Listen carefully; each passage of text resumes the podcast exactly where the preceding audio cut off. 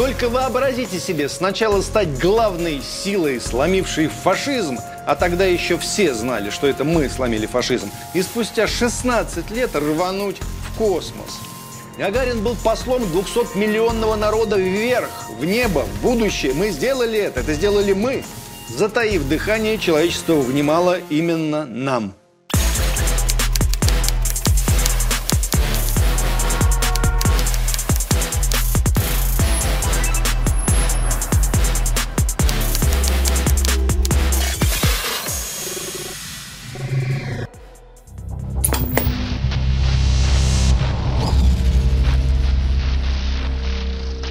Когда пришло первое известие о полете Юрия Гагарина, президент США Джон Кеннеди выступил с обращением.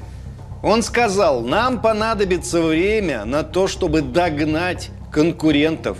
И можно предположить, он сказал, что нас будут ждать и некоторые другие неприятные новости, прежде чем ситуация улучшится в пользу США. Давайте повторим, а то, может, некоторые не поняли – Президент США сказал, что они отстают от Советского Союза, отстают в космических программах, а значит в науке, в образовании, в идеологии. Надо догонять, сказал он.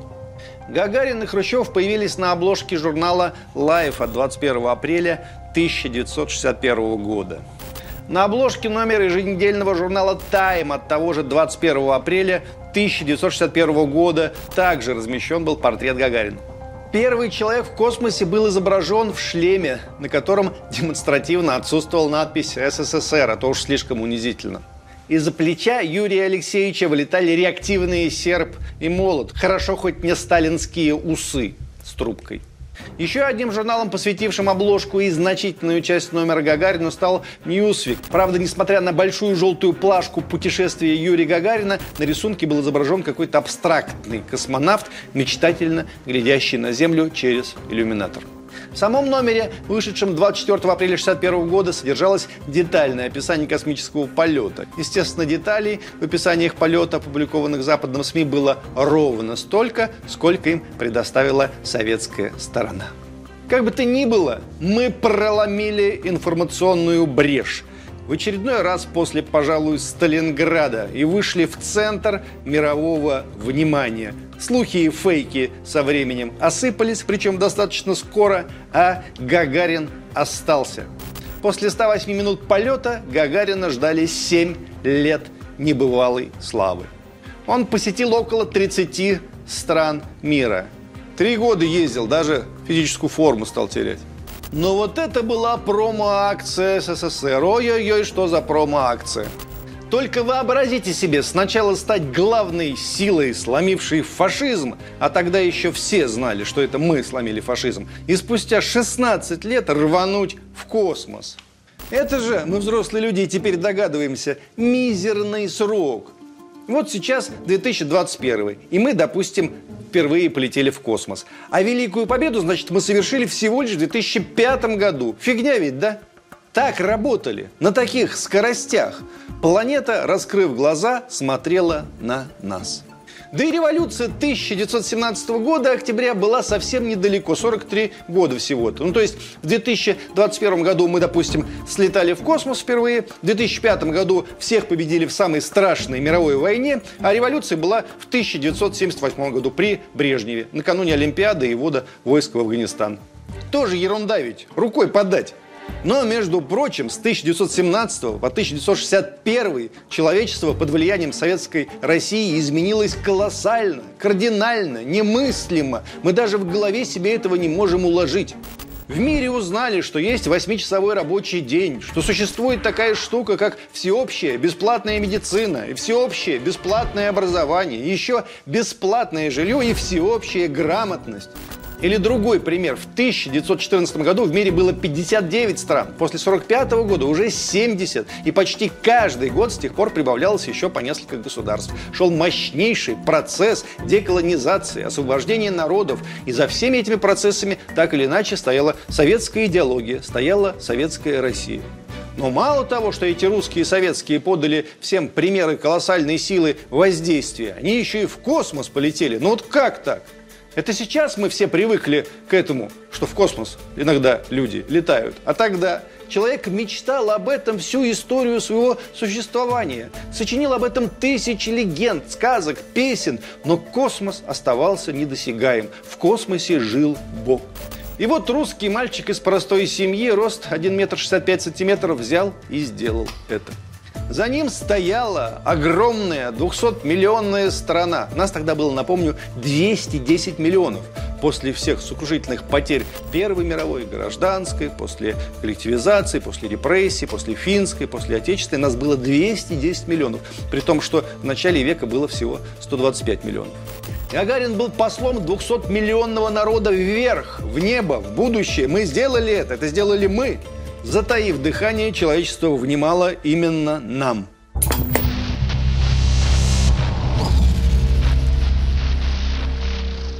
Есть известный анекдот. Перед первым полетом в космос НАСА, Национальное управление США по аэронавтике и исследованию космического пространства, потратило 18 миллионов долларов на создание письменных принадлежностей, которые будут работать в условиях невесомости.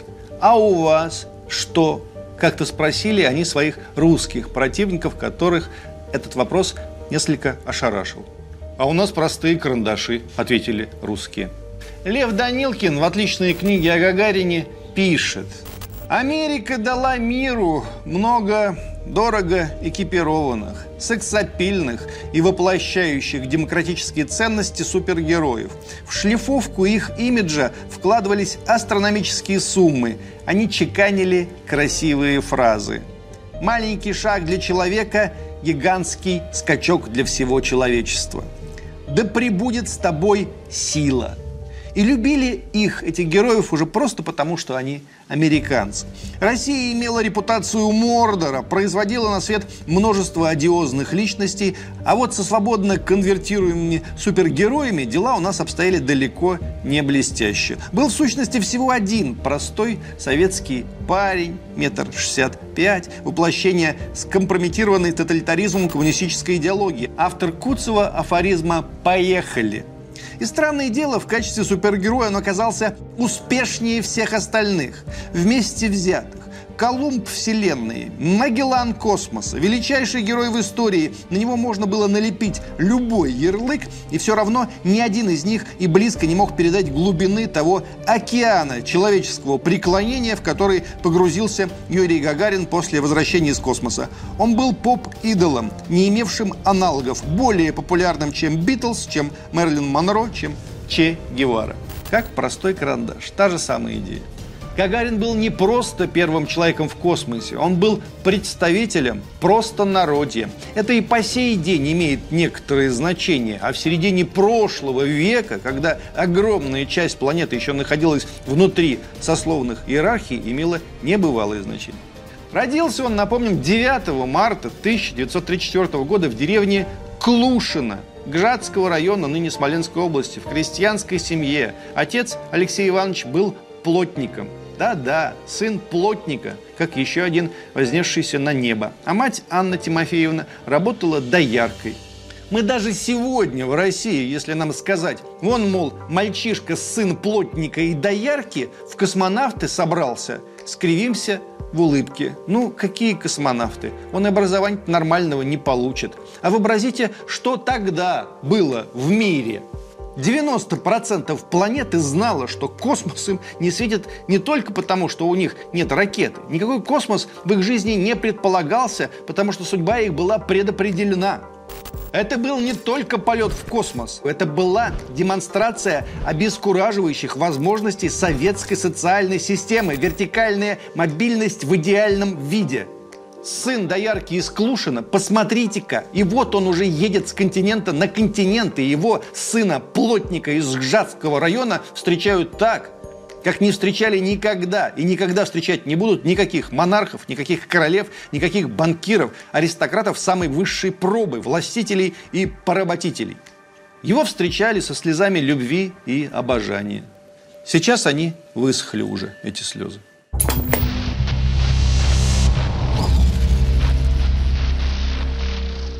Слезы высохли, но образ Гагарина продолжает жить. В сущности, он, в отличие от многих советских супербрендов и самого СССР, не слишком подвержен коррозии и практически не видоизменяется. Сразу после возвращения Гагарина на Землю Центральная киновидеостудия хроникально-документальных и учебных фильмов выпустила первый документальный фильм о полете «Человек вернулся из космоса». В этом же году Центр выпустил еще один фильм «Первый рейс к звездам».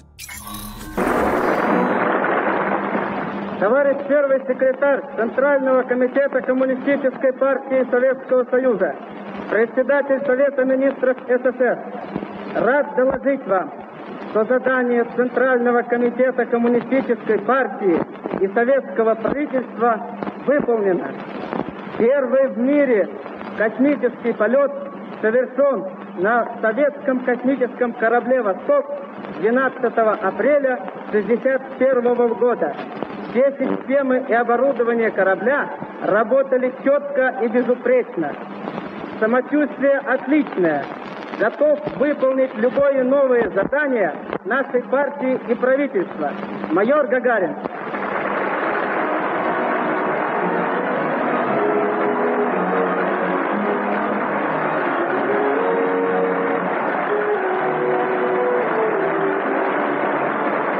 Тех пор вышло около 50 документальных картин производства России, Египта, Великобритании, Германии и так далее о Гагарине. Известные российские режиссеры использовали образ Гагарина в нескольких хороших художественных фильмах.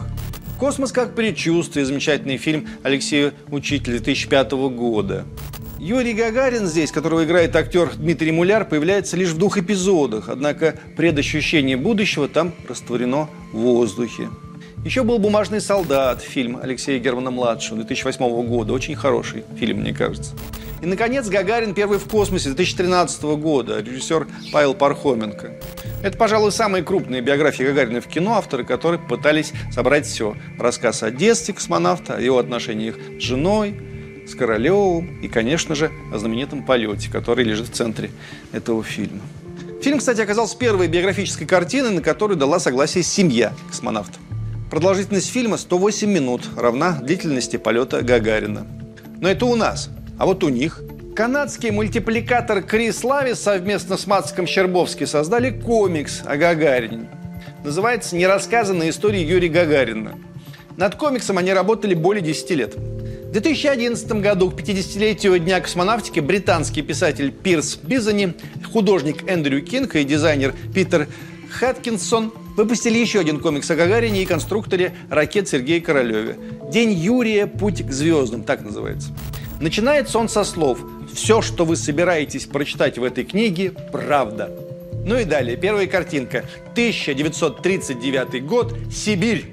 Ну как без этого? Любой комикс о России должен начинаться с ГУЛАГа и Сибири.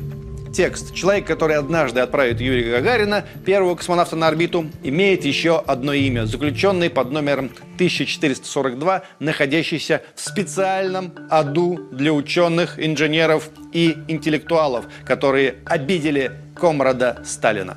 Речь, конечно же, идет о Сергее Королеве, который в 30-х годах попал в лагерь по обвинению во вредительстве. Не беспочвенному, к сожалению, обвинению, если заменить вредительство на преступную халатность.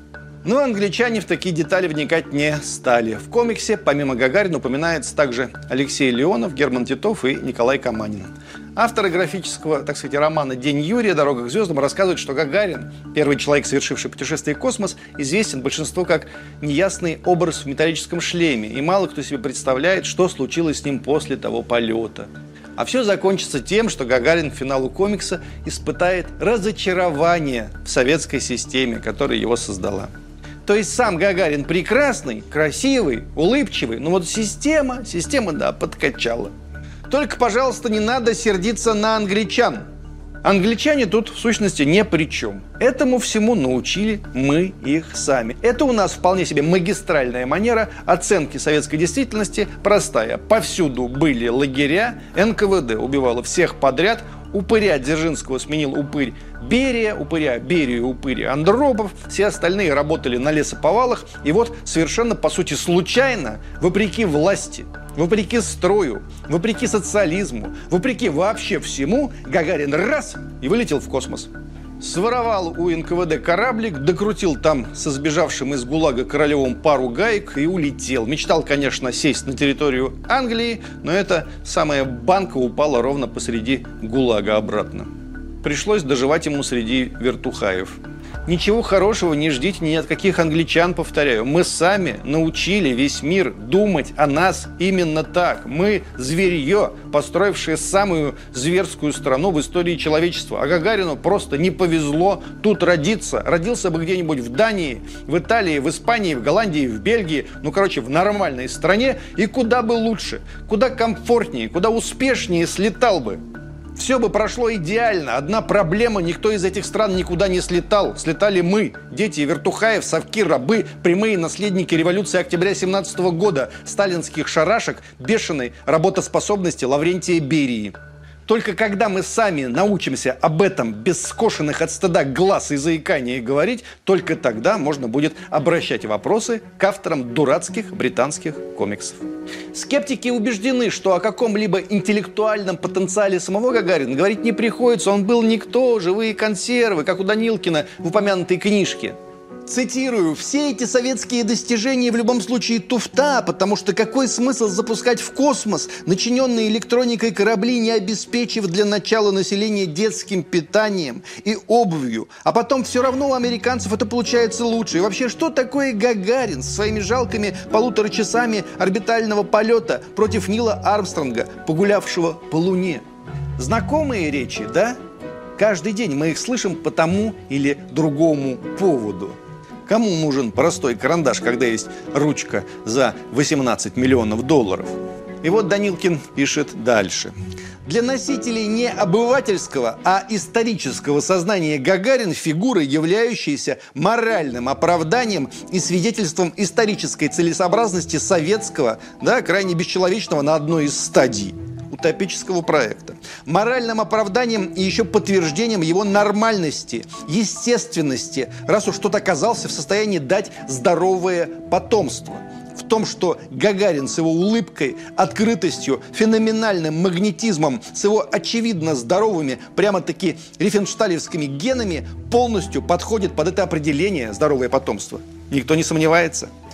Наконец, для мечтателей жизнь Гагарина опыт абсолютный, свободы, удовлетворенной страсти к полету, а сам Гагарин – воплощение синтеза человека, машины и государства, олицетворение 60-х с их трогательным проектом будущего, ангел, который позволил человечеству прожить на самом деле прекрасное мгновение, когда все вдруг стали думать не о деньгах, не о сексе и карьере, а о звездах и о космосе, как о потенциальном рае. Романтический герой, который слетал, да еще и потом, когда мог всю оставшуюся жизнь спокойно обналичивать доставшуюся ему славу, вместо этого все равно рвался летать и в конце концов красиво погиб.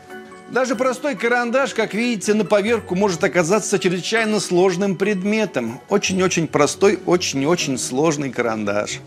И вот Лев Данилкин продолжает свои книги о Гагарине. Мы привыкли к простому советскому парню Гагарину и воспринимаем его примерно так же, как простой карандаш. Нечто банальное, само собой разумеющееся, оказавшееся нашим, в общем-то, случайно, по счастливому стечению обстоятельств. Это заблуждение. Гагарин такой простой на вид был невероятно сложным продуктом кооперации миллионов воль и миллионов знаний, которые таинственным образом вступили в творческое и производственное взаимодействие. Его биография – это миллионы биографий, сложившихся в одно целое.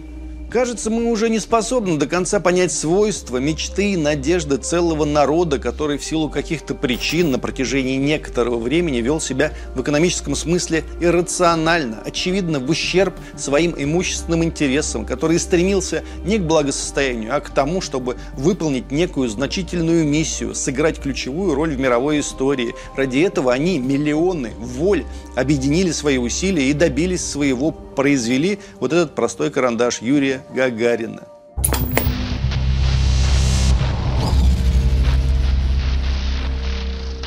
Мы, русские, могли бы работать с этим брендом, с этим символом, с этим, не побоюсь этого слова, русским святым, символом бескорыстной мечты о звездах и о познании мира. Но, ну, увы, сейчас Илон Маск, символ продвижения капитализма в космос. Юра, мы все потеряли, да? Быть может, не все, но слишком многое. Такие ресурсы направляем на то, чтобы рассказать про свой вечный ГУЛАГ. Такие силы бросили на то, чтобы не дать памятник Дзержинскому вернуть на место. Какой нам космос? Мы средняя статистическая капиталистическая страна. Наш карандаш заточен теперь на иное. Дмитрий Рагозин старается, дай бог ему сил, но речь не об этом сегодня. Это не только экономическая проблема, это проблема духовная, цивилизационная. Напомнить вам биографию Гагарина – 1949 году Юрий Гагарин поступил в ремесленное училище номер 10 в подмосковных Люберцах. Одновременно учился в Люберецкой вечерней школе рабочей молодежи. В июне 1951 года с отличием окончил училище, получив специальность формовщика-литейщика. В августе 1951 года был зачислен в Саратовский индустриальный техникум по направлению Московского областного управления трудовых резервов. Окончил его в 1955 году с отличием по специальности «литейное производство». В 1957 году стал выпускником первого Чкаловского военного авиационного училища летчиков имени Ворошилова. В 1958 году в связи с возвращением к городу названия Оренбург стало называться оно Оренбургским военным авиационным училищем летчиков. Сейчас Оренбургская летка загнивает, никому кажется ненужная. У государства нет денег на эту летку, чтобы ее реанимировать или хотя бы сохранить, заморозив. И это, увы, тоже символ того, что с нами происходит юбилейный год Гагарина мы встречаем с английским комиксом про Гагарина, который разочаровался в социализме, и с умирающей в Оренбурге леткой. И еще с ощущением, что никакие нормальные люди, которые учатся в Люберцах на ремесленника и Саратове на литейщика, в супербренды и сверхзвезды не вырастают и не попадают. В этих самых Люберцах, кажется, обитают только те, кто не получил счастливого билета от жизни – Обидно, что для молодого поколения быть работником какого-либо предприятия уже давным-давно не модно. Уважаемая верхушка, как вы могли допустить такое? Как вы могли сделать так, чтобы молодежь считала простых работяг, простой рабочий класс нищеброды? Юрий Гагарин погиб 27 марта 1968 года при выполнении тренировочного полета на МиГ-15 УТИ, учебно-тренировочный истребитель с двойным управлением «Спарка». Вместе с ним разбился летчик-инструктор, герой Советского Союза Владимир Серегин. Самолет упал вблизи деревни Новоселово Киржачского района Владимирской области. В 1975 году на этом месте был открыт мемориал. Да-да-да, он мог бы бросить все и пожинать плоды, мы же понимаем. Но тогда он не был бы Гагариным. Советский Союз тогда не был бы Советским Союзом. Не было бы всего этого, а оно было. Ведь он жил для людей, и он останется в людях, в их сердцах.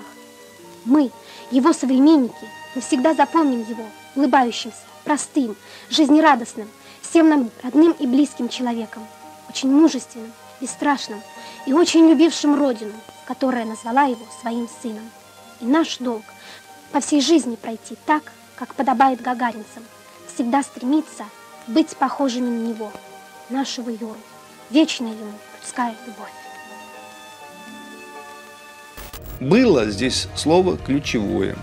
В Рунете есть популярный мем с Гагариным. «Привет, потомки, как вы там?» – спрашивает он нас. И не спрашивай, дядя Юр.